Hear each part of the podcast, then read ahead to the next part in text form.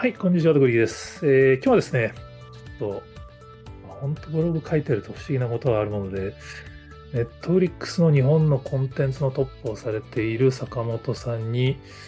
なぜかブロガーの私が差しでインタビューをさせていただくっていう機会をいただきましたので、ちょっとその時の感想を皆さんにも共有しておきたいと思います。まあ変な話ですよね。まあ記事は、えっと、ちょっとさすがにこの記事をちょっと僕の個人のところに書くのはもったいないんで、東洋経済さんにちょっとお願いして、えー、寄稿させていただく形で記事を寄稿させていただいたんですけど、まあ、坂本さんっていう方が、まあ、この3、4年は実はインタビューあまり受けてなかったんですね。えっと、リアルサウンドに4年前、2019年の記事があります。坂本さんがす,、まあ、すごい人で、ウィキペディアがあるんですけど、まあ、ネットフリックスが日本に上陸したの2015年なんですよね。まあ、黒船黒船って言われた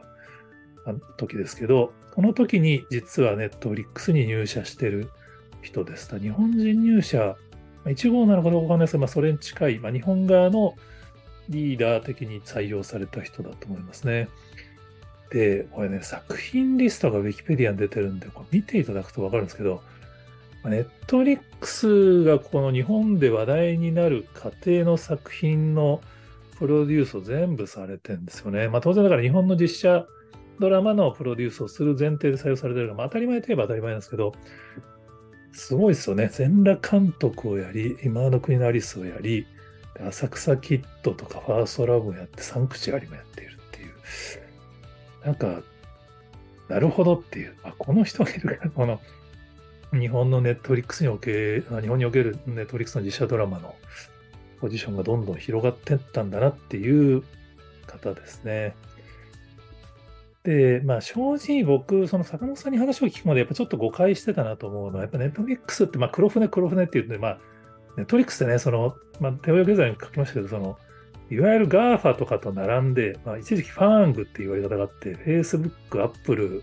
Amazon、Netflix、Google でファームっていう、そのまあ、いわゆるアメリカ IT 系企業のもう空中戦みたいなのの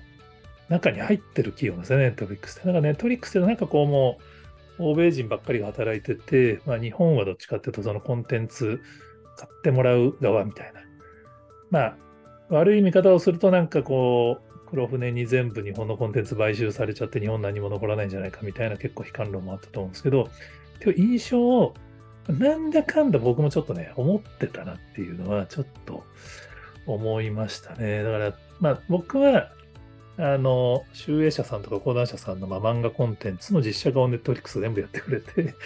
まあ、ある意味ディズニーに対抗するような一大コンテンツ勢力を、こう、ネットフリックス日本出版社連合、ネットフリックス集英社とかでできたらいいなって勝手に妄想してる側の人間なんですけど、多分そこで言ってるネットフリックスって僕の頭の中では多分外国人だったんですよね。でも、実はこういうその日本の実写ドラマとかをリードしてたのは、実は坂本さんってその、まあ、日本人ですっていう、まあ、それネットリックスね、日本法人あるんだから日本人いるよねって話なんですけど、やっぱあんま顔が見えないとちょっと忘れますよね。まあ、この坂本さんも、その、えっと、すごいキャリアが面白い方で、元自衛隊に入ってから、あの海外のコンテンツ制作されてたみたいな、ちょっと異色のキャリアの方なんですけど、まあ、あの英語もできるし、そのコンテンツもわかるからっていう意味でネットフリックス入られてるんで、まあ、いわゆるこう、典型的な日本人っていうのとちょっと違うように、日本のキャリアの方からすると見えちゃうかもしれないですけど、でもね、やっぱ日本を本当にその、まあ、愛してるって変な言い方ですけど、やっぱ日本のコンテンツの素晴らしさを世界に知ってもらうためにネットフリックスにいるみたいな人なんで、本当にね、コンテンツについて嬉しそうに語るんですよね。まあ、一番手応えがある、あった作品どれですかって聞いたら、まあ、全裸監督もやっぱり大きかったのが、やっぱ今の国のアリスが、その、世界のランキングに入っていったらやっぱ大きかったっておっしゃってて、まあ、やっぱ今の国のアリスのね、あの渋谷の交差点のシーンすごかったですもんね。この、僕最初見た時にこんなとこ、何時にロケやったらこんなのできるのってつい思っちゃったんですけど、これまあなんかどっかにセットがあって、それを CG で組み込んで、この渋谷のスクランブル交差点を再現されてるらしいですけど、これ見たときに、あ日本でもこんなの作れるんだっていう、その、まあでもこの時はまだだからネットフリックスマネのおかげでおかげだよねっていう文脈で見てたんですけど、実はね、制作会社は、日本ですかね、ロボットさんが作ってるんで、なんか日本の制作会社にはそのハリウッドはおろか韓国のドラマにも勝てないんだみたいな悲観論言ってる人いましたけど、違うじゃんっていう。で、まあ、それをやるために、実は坂本さんは、その、まあ、グローバルでは日本の実写ってダメなんじゃないのと、まあ、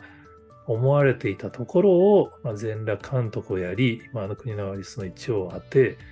着実にその会社の中での日本の実写コンテンツの評判を上げていくことによって、掛け金を上げてるんですよね。そのなんかね、ネットリックスは無尽蔵にお金出てくるんだみたいな話がよくありますけど、まあ、当然その実写版カウボーイビューアップがすぐに打ち切りになったように、成果出ないと打ち切られるのは、これ外資系特有の厳しさなんですよね。でもこれが今の国のアリスがちゃんとシーズン2の多分コスト絶対上がってますからね。あの車のカーチェイスのシーンとかすごかったですから、さらに今回シーズン3が作られるっていうのはやっぱそんだけ大価金額に対しての回収をできてると社内で評価されてるって話なので、まあそれをできてる坂本さんすげえなって話なんですけど、話を聞いててすごい面白いなと思ったのが、実はネットフリックスってなんかアメリカのでっかい会社っていうイメージが僕もすげえあったんですけど、実はグローバルカンパニーなんですよね。グローバルワンチームっていう言葉をよく使われてて、これ、まあ、アメリカの企業はもう日本企業からするとグローバルなんですけど、実はアメリカ企業はアメリカドメスティック企業多いんですよね。だ結局その欧米人、まあ、いわゆるアングロサクソン系の人たちとか、まあ、そのアメリカ人が経営の中枢にいて、まあ、日本は営業支店みたいなパターンの会社って多いんですけど、結構本当のグローバル企業って現地の人も上に意見できるんですよね。今回坂本さんに話聞いてて面白いなと思ったのが、まあ、坂本さんがその英語を重視したカルチャーだと才能が枯渇するから英語重視じゃないようにしてくれっていうのをリード・ヘイスティングス、リード・ヘイスティング CEO、今、引退されましたけど、に提案してるらしいんですよね。それだと才能が枯渇してしまうからそこは変えたいと。日本語、英語を喋れない人を重用しない文化を変えたいと。で、ヘイスティング CEO が面白いだったら挑戦してみろって言われて、英語力がない人も今、ネットフリックス採用できるようになってるらしいですよね。すごいなと思ったのが、その海外のトップが日本に視察に来た時のミーティングとかでも、日本人が多かったら日本語で議論するらしいんですよ。経営陣が 通訳を介してその会議を英語で聞くらしいんですよね。これ多分ね、普通のグローバル企業だったらもう上が来たら絶対みんな英語で議論すると思うんですよね。でも、ネットフリックスはもうその各国の文化で、当然経営陣の議論は英語でやってるんだと思うんですけど、その各国の議論は母国語でやらないと、そのニュアンスがちゃんと伝わらないから、得意な言語でやりなさいというカルチャーらしく、多分本当その現場を大事にするんだ。だからこそ、日本のコンテンツもこうやって掛け金をだんだん増やして、大きいトライができた結果、世界でも見られるようになって証明されてるんで、大きいプロジェクトが動き出している今回だから実写版ワンピースの逸話もちょっと聞いて面白かったんですけど、最初は実はアメリカのグループメインで青田先生とやろうとしてたらしいんですけど、それだとやっぱりコミュニケーション上とかその作品の裏側を理解する上でやっぱりアメリカのチームがワンピースのこの裏側みたいなどうしてもニュアンスが分からなかったりするんで日本のチームも参加して日米で初めて横断プロジェクト、グローバルのチームでタッグを組んだ作品だそうです、ワンピースというのは。逆にカウボーイビバップの時とかはアメリカだけでやってたんだと思うんですよね。その結果、やっぱりその、面白いなと思ったのは、ハリウッドだと、なんかその、主人公が強くなっていくっていうのがストーリーの中にあるのが、まあ、ストーリーテリングのメソッドで当然のプロセスらしいんですけど、あワンピースって実はルフィ最初から強いから、その強くなっていく過程っていうのは、そのアメリカのドラマほどこの弱いところから強くなるっていう流れがないんですよね。スパイダーマンがスパイダーマンになる過程みたいな。そこよりも実はルフィの影響で周りがどんどん変わっていくっていう方が小田先生のシナリオの描き方として強いんだみたいなのをハリウッドのチームに理解してもらうのが大事だったみたいな。やっぱり実写版ワンピース本当あの我々ワンピースファンが見てもよくできているまあ、よくできているという言い方もあるんですけど、作品でしたけど、そうなってるのは実はちゃんと日米のチームが、まあ、日本のチームをリスペクトする状態でアメリカのチームが動いてるからだっていうのは、なるほどなと思いました。まあ、当然、あの、失敗もある中での成功の積み重ねだと思うんですけど、これね、やっぱこういう文化の企業だと、日本のコンテンツホルダーも、そのなんかこう、単純に買い叩かれて、うんぬんみたいな文脈じゃなくて、本当にそのグローバルに出てく上での入り口として、ネットフリックスのパートナーに選べるっていうことなんじゃないかなって、まあちょっとわかんないですけどね、これはもうネットフリックス側の話を聞いた結果、僕が思ってる印象なんで、まあ、ネットフリックスにコンテンツ提供してる側のコンテンツホルダーはまた違うこと言うかもしれないです。ちょっとそちらの話も別途聞いてみたいなと思いましたけど、ちょっとね、あの僕の勝手な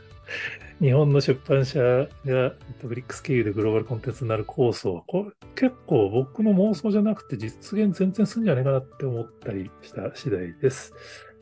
えー、ぜひインタビュー記事の方もご覧になっていただければ幸いです。他にもこんな話してますよっていうのがありましたら、ぜひコメントやツイートで教えてください。はい、今日もありがとうございます。